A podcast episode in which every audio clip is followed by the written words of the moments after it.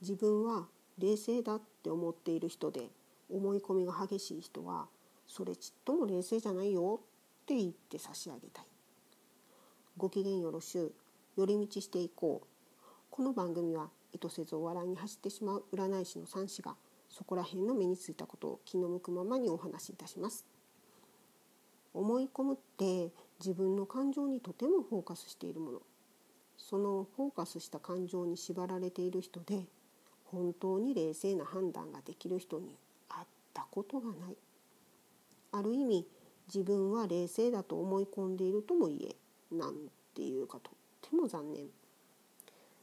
もしかして〇〇かもからのきっと〇〇に違いない。を経て絶対〇〇だという伝え方に思考回路ってベルトコンベヤなのかなって思ってる。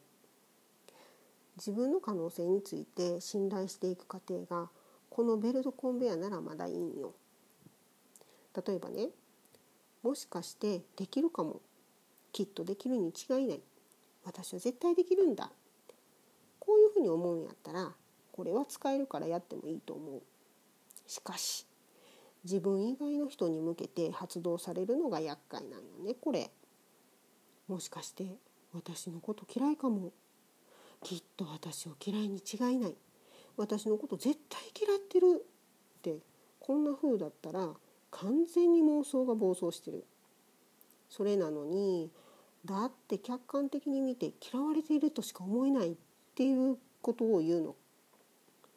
冒頭の自分は冷静だって思っている人で思い込みが激しい人っていうわけです。自分の視点を変えられないから思い込むよね。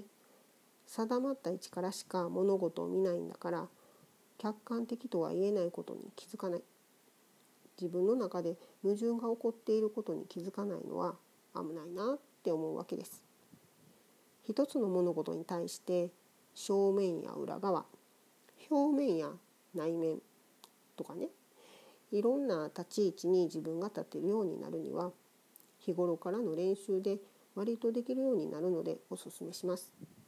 例えば怒りが湧いた時とかね。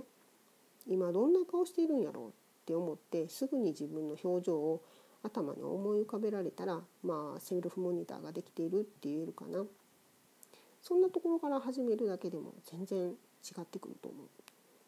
自分で自分を観察する目を持つんだけどいろんな感情が動く場面で今の自分は他の人からどう見られるんだろうという意識を持つことでセルフモニターが作動します。ぜひお試しください。今日はここまで。番組のクリップや応援ボタンを押してくれると嬉しいです。ご感想やこの番組で話してほしいことがあれば Twitter の方へお便りくださいね。それではまた。